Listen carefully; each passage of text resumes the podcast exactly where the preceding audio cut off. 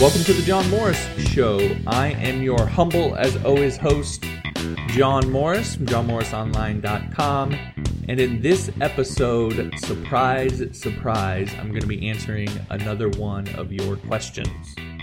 So, the brainbuster for today is what type of jobs are available for HTML, CSS, and JavaScript programmers?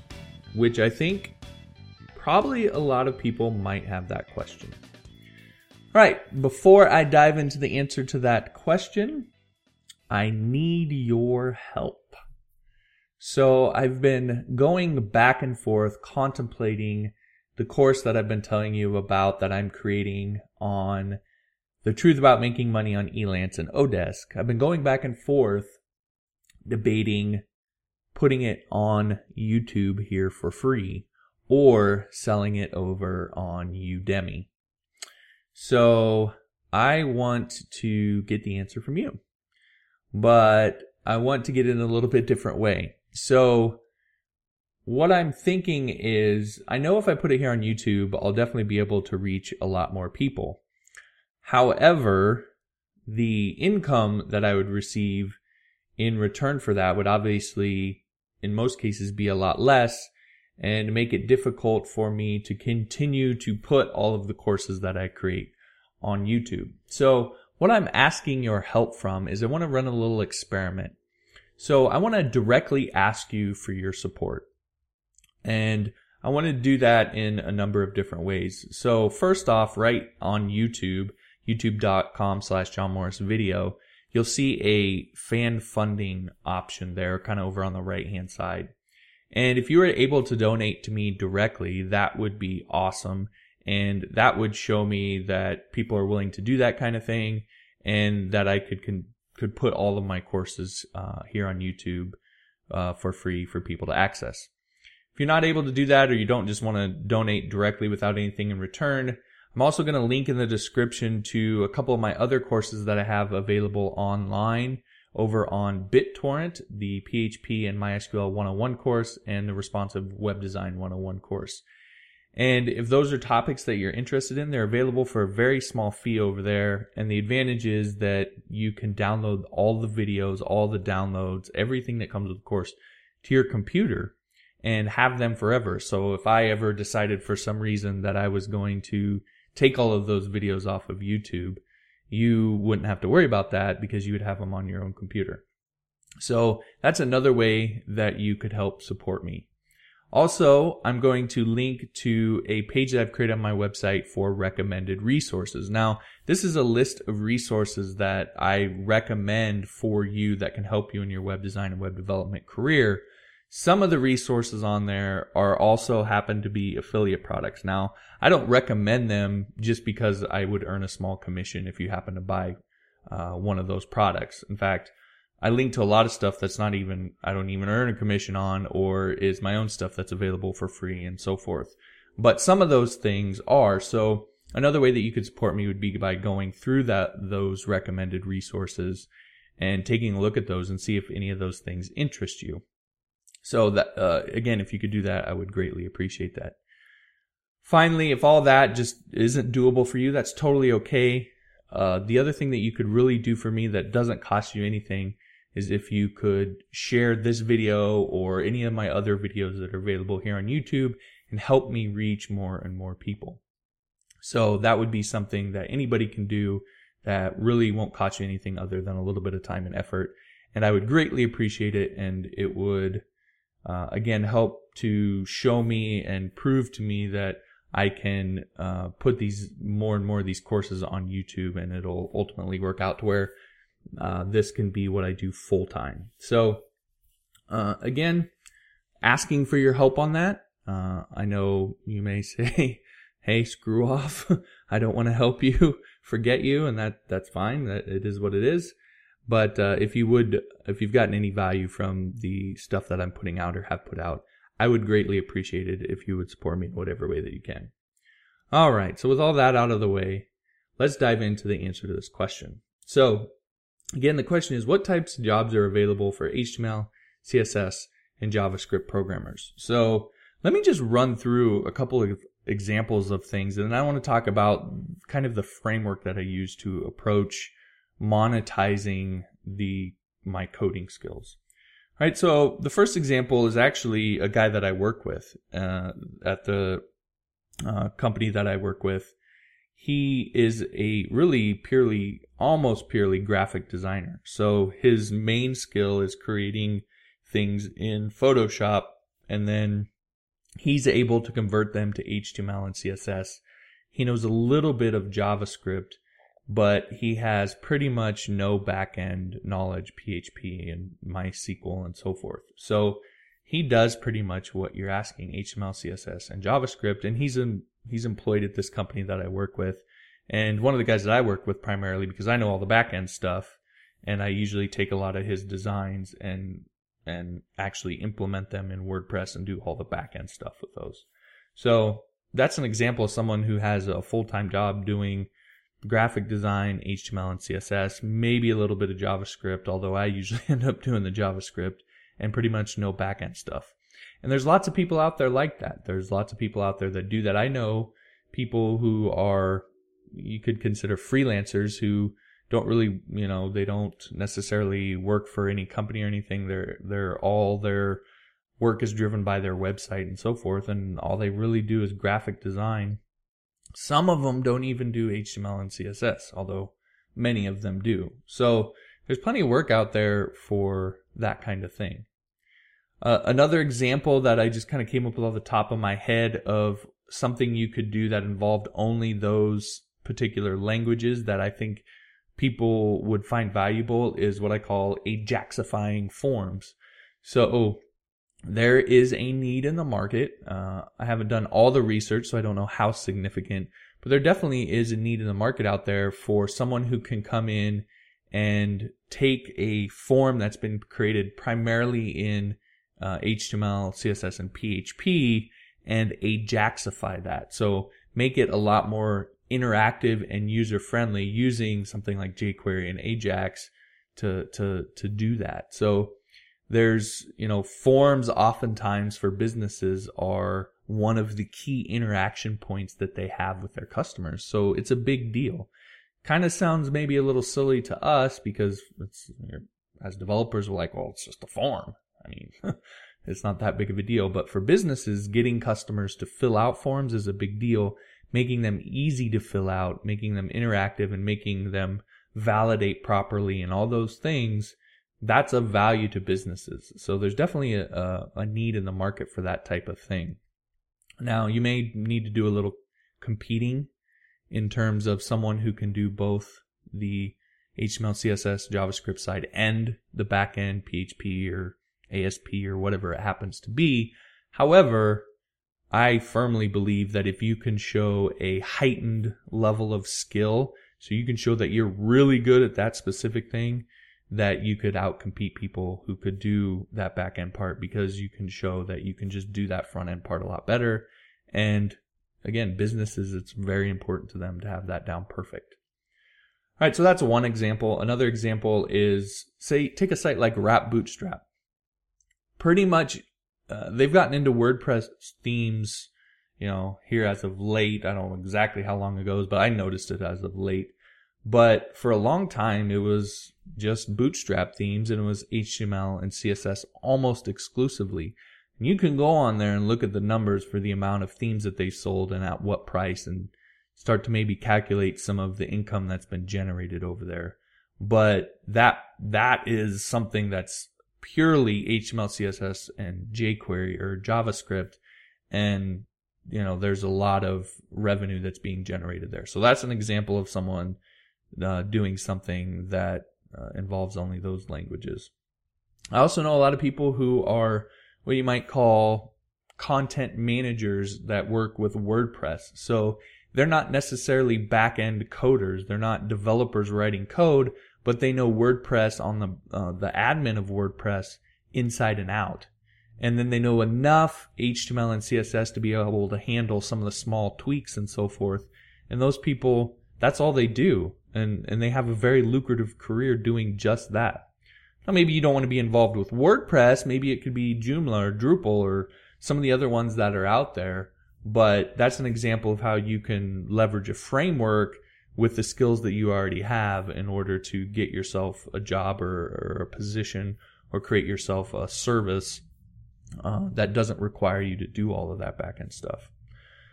Another one is teaching others the languages you know. If you're good at them, why not turn around and teach other people? And you can do that in a number of places. For example, sites like Udemy or even a site like Code Mentor or any of the number other of sites that are out there for teaching courses or for mentoring people.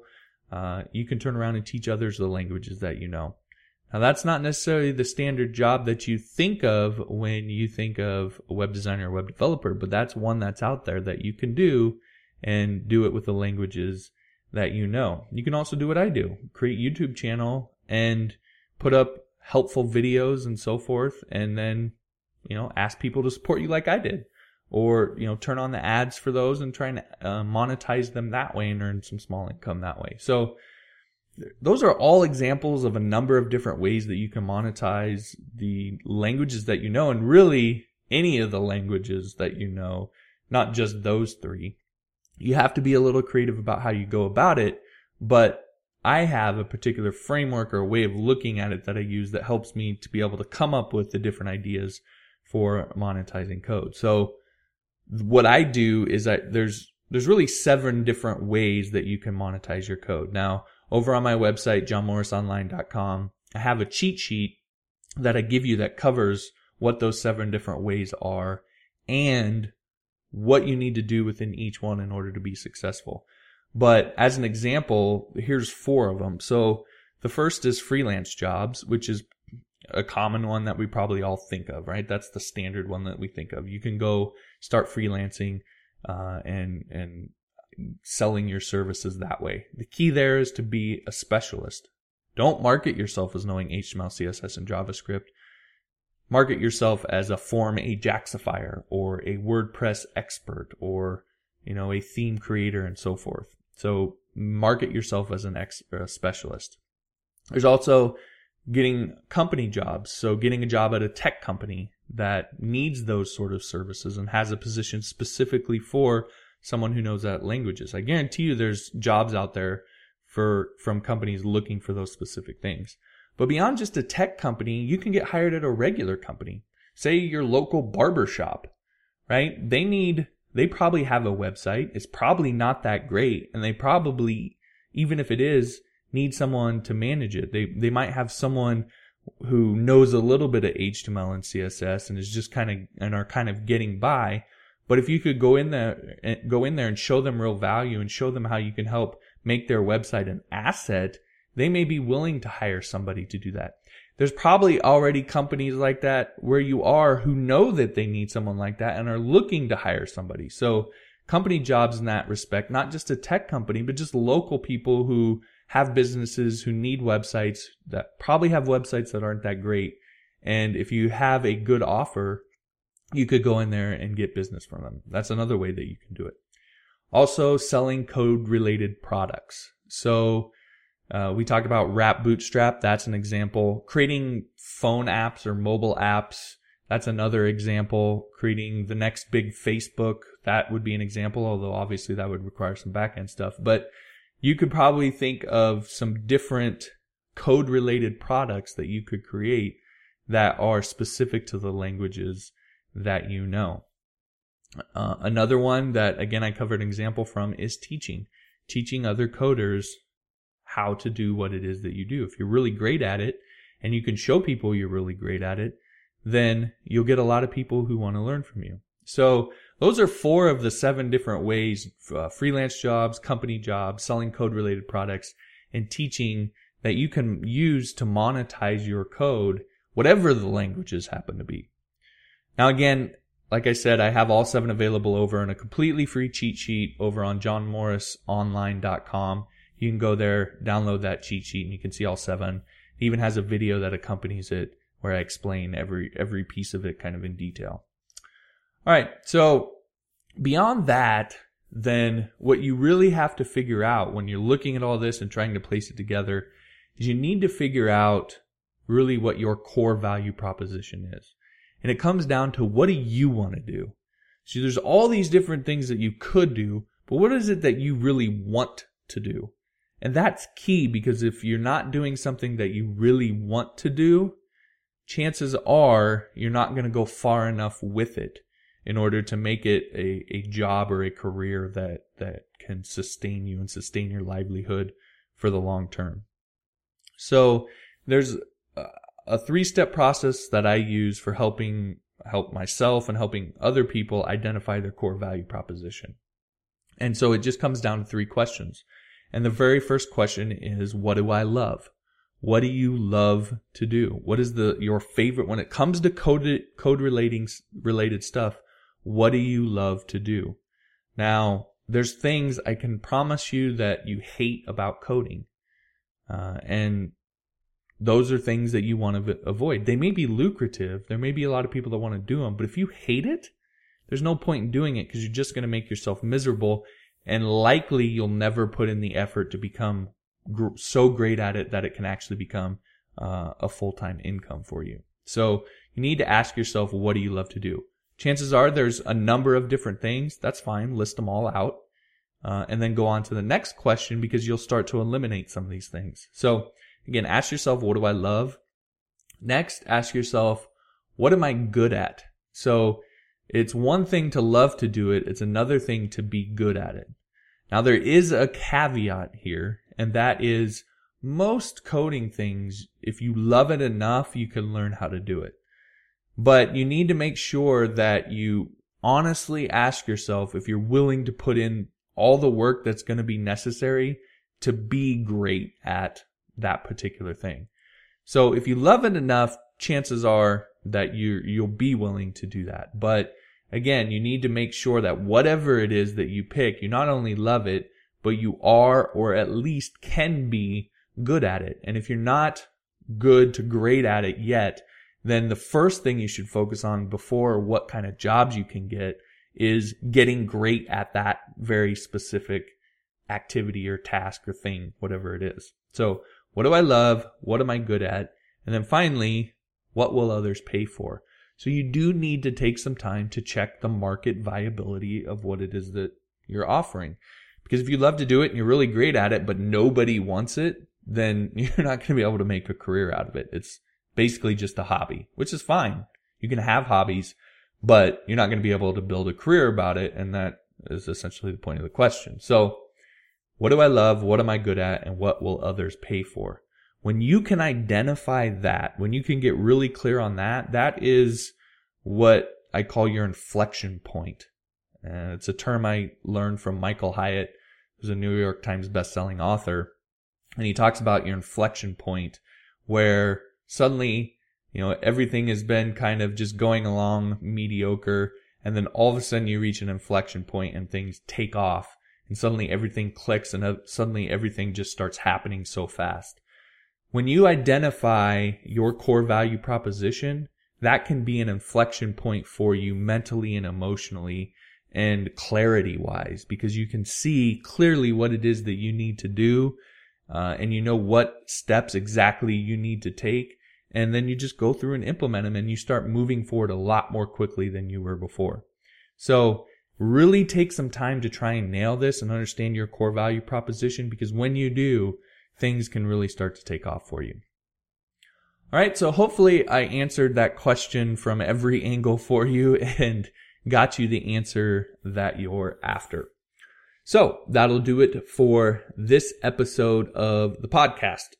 Now, if you've gotten value from this podcast, then outside of the things that I mentioned at the beginning about uh, helping support me and so forth, also make sure that you like this wherever you happen to be listening to it on so that I know that this is the kind of content that you like and I can create more of it. Also, if you haven't yet, then be sure to subscribe so you don't miss out on any of the future episodes and any of the other trainings and videos and so forth that I do. Uh, as I mentioned, you can head on over to johnmorrisonline.com and download my free cheat sheet, seven strategies to turn your code into cash. So if you haven't done that yet, then head on over there and download that, and that will give you a very definitive answer uh, to this question as well. All right, so that'll do it for this episode. Thanks for listening. I'll talk to you next time.